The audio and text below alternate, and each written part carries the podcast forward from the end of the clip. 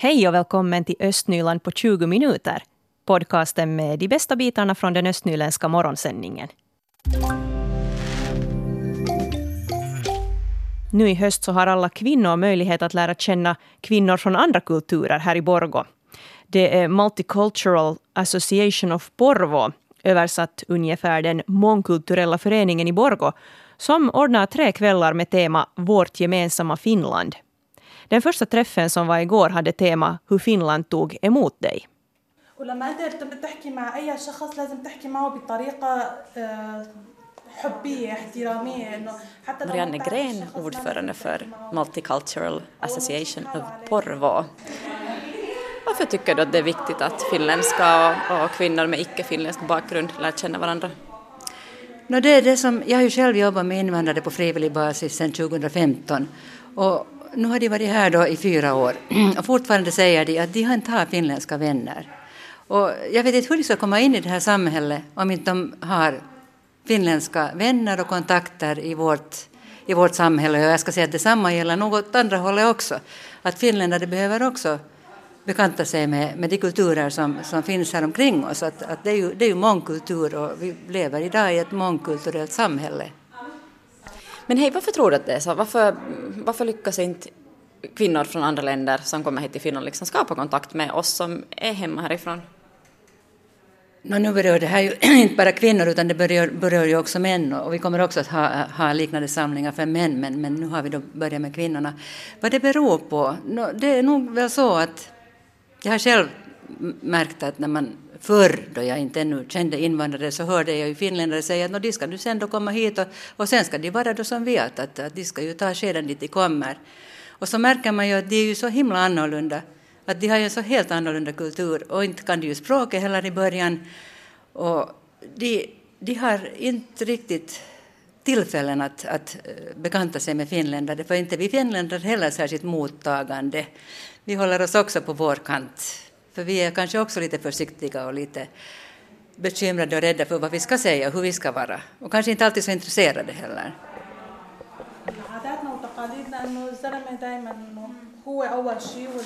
Jihan är kurd och hemma från Syrien. Hon studerar till närvårdare. Hon har bott i Finland i tre år. Sitten pikkuhiljaa tulen ystävällinen, sanon mulle huomenta, mitä kuuluu. Ja kun mä olen opiskelija, mä aamu menen kouluun ja hon berättar att hon först blev sorgsen när hon sommarjobbade på åldringshem och ingen sa hej eller pratade med henne. Men med tiden så blev människorna ändå vänligare och sen till sist så började de fråga hur hon mår och vad hon gör. Och faktiskt, där hon bor, i Borgo, så på två år sa hennes granne inte hej åt henne, en äldre dam. Men nu har hon börjat prata och frågar hur hon mår och hur hon trivs i Finland.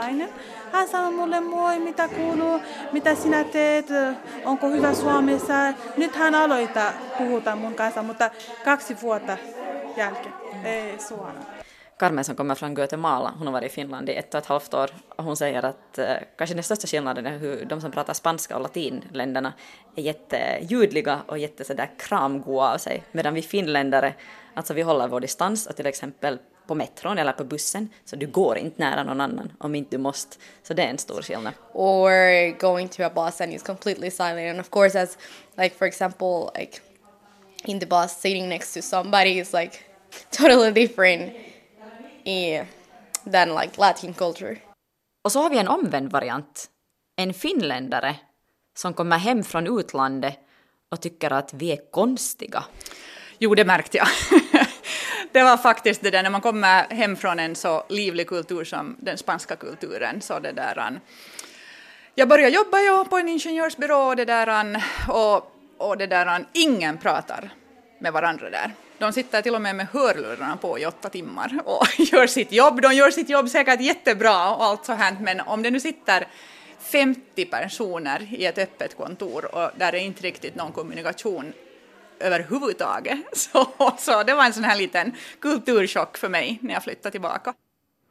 Temat för den första träffen var alltså hur Finland tog emot dig. Och vi hörde Anne Johansson Padilla, Jihad Hegreched och Carmen Toralba.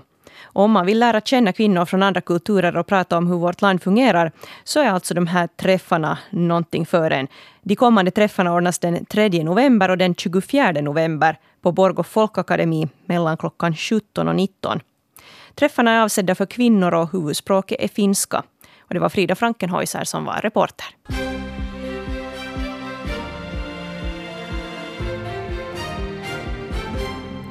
Klockan är halv nio. Det här är de regionala nyheterna med Stefan Härus. God morgon. Nu ska lönerna för socialarbetarna i Lovisa höjas. Det här beslöt Grundtrygghetsnämnden vid sitt senaste möte. Orsaken är att staden upplevt en viss svårighet vid rekrytering av socialarbetare till tjänsterna för barn och ungdomar samt till vuxen socialarbetet. Trots att vakanta tjänster varit ledigförklarade många gånger har staden inte lyckats besätta dem.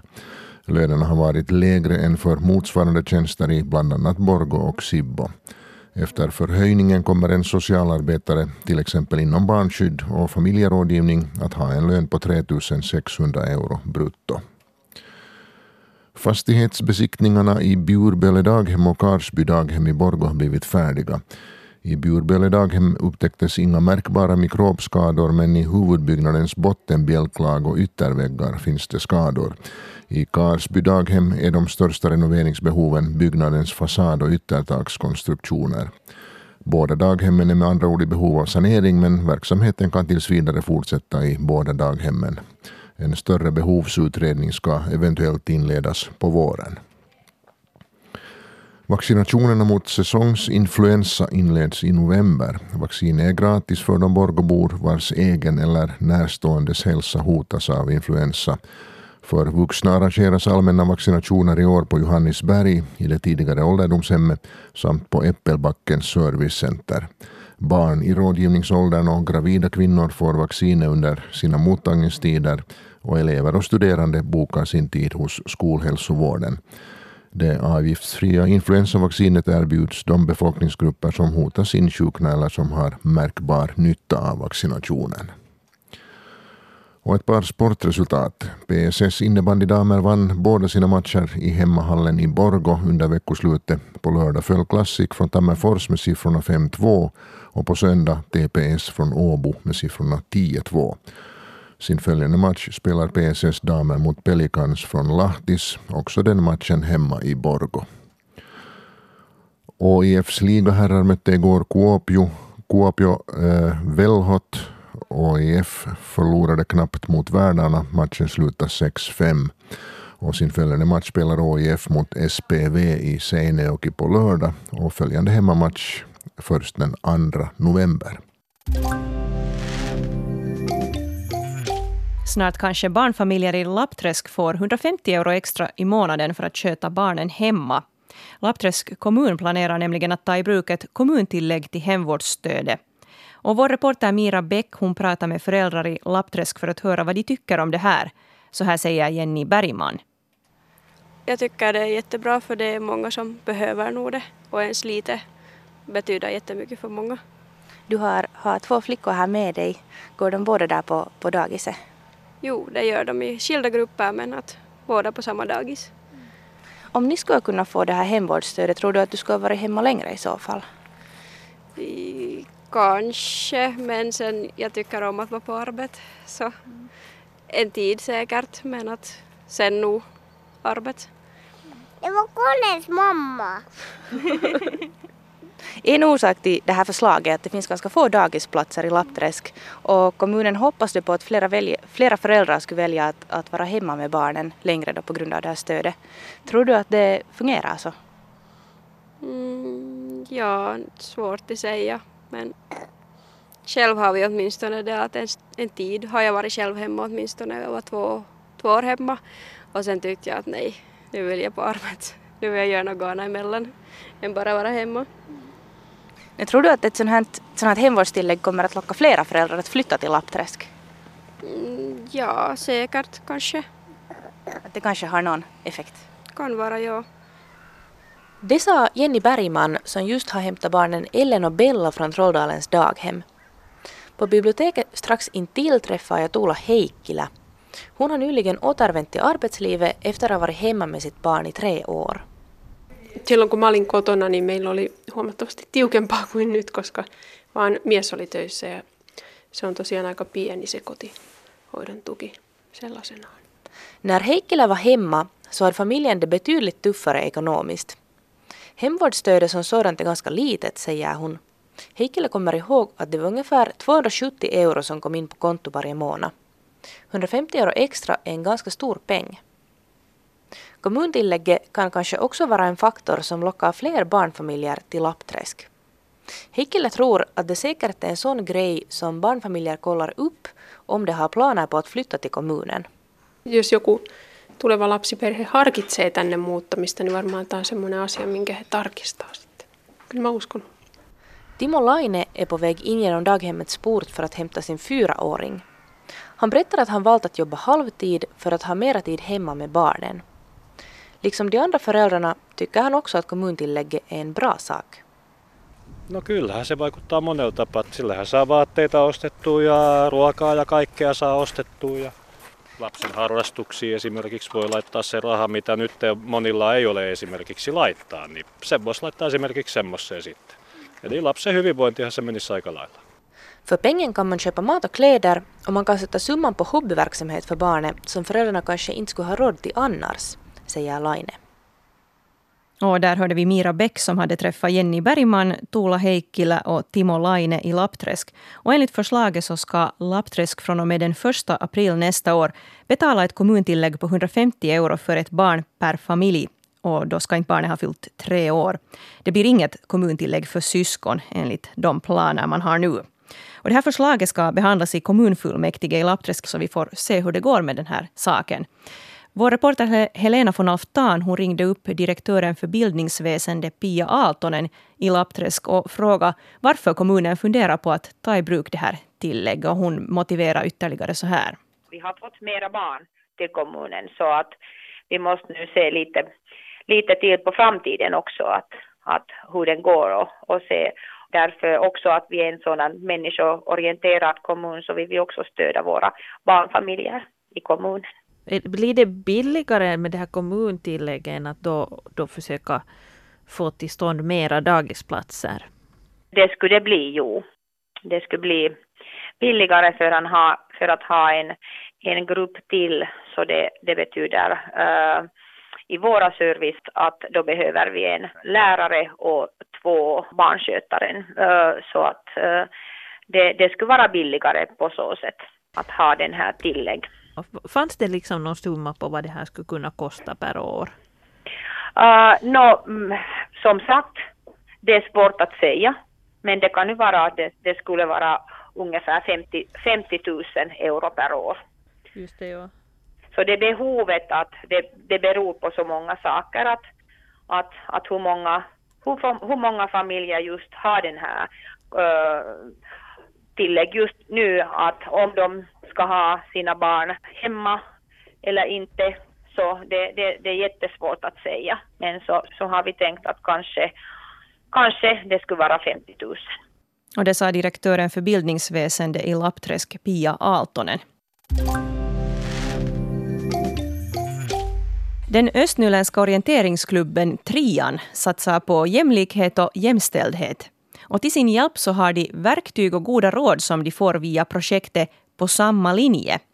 Det här är ett projekt som ordnas av Luckan och Finlandssvenska idrott. Och vår reporter Mira Bäck hon åkte till Sibbo för att träffa Rita Wickholm. Vi är här i Östanåparken i Nickby i Sibbo och här är orientering i full gång. Snart ska också OK3ans eh, vuxengrupp fara iväg och den leds av Rita Wickholm. Eh, OK3 satsar på jämställdhet och jämlikhet. Rita Wikholm, kan du berätta mera? Det här, vi har just beslutat gå med i ett sånt här projekt som heter På samma linje. Och, och det, där, det går ju ut på att, att man ska inkludera inkludera människor i, i verksamheten. Och det här, vi hade igår en diskussion på styrelsemöte om den här frågan och, och vi tyckte ju nog att vi är, vi är ganska jämställda nu redan. Vi har till exempel bland ledarna så är kvinnor majoritet och vi har ganska jämnt i olika grupper och så här. Men sen när man börjar fundera närmare så, så tyckte vi att orientering är egentligen en ganska sån här inåtvänd gren. Fast grenen i sig själv är, är, passar alla egentligen i olika åldrar och olika kön och man kan göra det på olika nivåer men orienterarna är ofta, det är familjevis man orienterar och det är kanske inte så lätt att komma med utifrån i den här kretsen. Så på det sättet tyckte vi att det här är ett bra projekt att gå med i. Och trean kommer ju att arrangera Jukola 2022, Jukolakavlen som är en jättestort sportevenemang och då har vi nu egentligen med tanke på det också startat ett projekt som vi kallar, ja det heter på finska liketta Nivelin, vi svenska kanske så här att röra på lederna och där har vi just tänkt satsa på att att göra orienter, liksom föra ut orienteringen i samhället. Att till skolor, familjer, företag. Och igår på mötet när vi diskuterade det här med inkludering och vad annat vi ännu skulle kunna göra så kom det upp till exempel det här med invandrarunga. Vi skulle kunna vända oss till dem och erbjuda en möjlighet att lära sig orientera och sådana här frågor. Ni har alltså träffat det här eh, människor därifrån på samma linje som är Luckan och Finlands svenska idrotts gemensamma projekt. Fick ni några bra nya verktyg att gå vidare med därifrån? No, vi är ju egentligen riktigt i början. Att igår presenterades projektet för oss och vi, vi gjorde en sån här kort analys som jag just berättade om.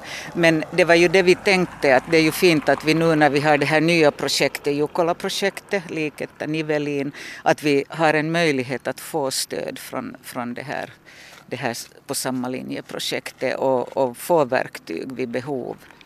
Kommer du på något särskilt som du skulle vilja liksom förbättra eller förändra för att göra och återigen mer jämlik och jämställd? No, no, en sak är det här att, att få med eh, till exempel de här invandrarunga, att, att nu har jag förstått att det är nu mest fotis som gäller men också för att ingen har, de har säkert aldrig blivit erbjudna eh, sån här, såna här så en liksom orientering och, och, och sen Sen en annan sak är den här dropouten, att vi har väldigt många, det är vanligt inom alla idrottsgrenar, men att vi har väldigt många som är under 12 år och sen glesnar det i lederna och, och det hoppas jag nu att vi skulle hitta verktyg och, och, och verksamhetsformer som håller kvar också de här tonåringarna, äldre tonåringarna.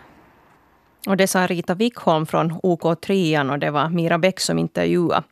Projektet På samma linje och Folkhälsan har åkt ut på en gemensam turné. Och den som vill höra mer om hur man kan göra idrotten mer jämlik, särskilt för barn och unga, ska ta sig till Kulturhuset Grand i Borgå den 21 oktober. Sibbo kommuns budgetförslag för nästa år visar ett underskott på 0,6 miljoner euro. Om det här förslaget håller i sig så blir det Sibbos första budgetunderskott på flera år. Och vår reporter Hedvig Sandell hon ringde upp kommundirektör Mikael Grannas och frågade vad det beror på att situationen ser ut så här. Det är ganska mycket ska vi säga, den här kostnadsutvecklingen som, som, som har pågått här en, en tid i kommunerna och, och sen det här att flera osäkerheter i, i, i skatteintäkterna som också påverkar för stunden. Men närmast liksom kostnadsutvecklingen som har varit väldigt hög och, och det där och, och intäktsutvecklingen som har varit lägre än förväntat. När har Sibbo senast haft en minusbudget? Nå, nu blir väl det här årets budget eller resultat på minus, men innan det här? Det ser ut att bli på minusresultatet, jo. Men det där, en budget har jag inte gjort i Sibbo tidigare som, som skulle ha varit, vad resultatet skulle ha visat, visat negativt. Och jag började 2011. Hur oroväckande är det här? Jag tycker det är en oroväckande utveckling, men den är liksom generellt en oroväckande utveckling för samtidigt när jag vet att jag budgeterar här ett minus med, med visst tryck på att, på, att, på att anpassa det där servicen så vet jag att i många hos många av mina kollegor så är det mycket svårare sits i den här frågan. Så det är nog riktigt ett så här nationellt dilemma det här för stunden. Hur ska ni hantera det här underskottet? No, nu ska vi, det där, om, om mitt förslag går igenom så kommer vi börja titta här redan i, i början av året att, att vilka åtgärder vi kan ta för att anpassa närmast servicenivån till, till det, det kostnadsramar som fullmäktige har godkänt. Vilka åtgärder tror du att ni kommer att vidta? Jag har själv utgått ifrån att det är två åtgärder som, är, som jag kommer undvika in i det sista som jag inte vill vidta och det är permitteringar och, och uppsägningar. Men för övrigt så säger jag nog att, att egentligen alla, alla möjligheter måste öppnas och alla bäckar små så, så gäller det. Men jag vill inte heller ha att vi skulle hitta något liksom så att säga bara snabba temporära lösningar som utan, utan mera så här liksom hållbara lösningar för, för liksom serviceutvecklingen. Östnyland på 20 minuter är en Svenska Yle-podcast. Det finns flera poddar på arenan. Jag heter Katarina Lind. Tack så mycket för sällskapet. Vi hörs.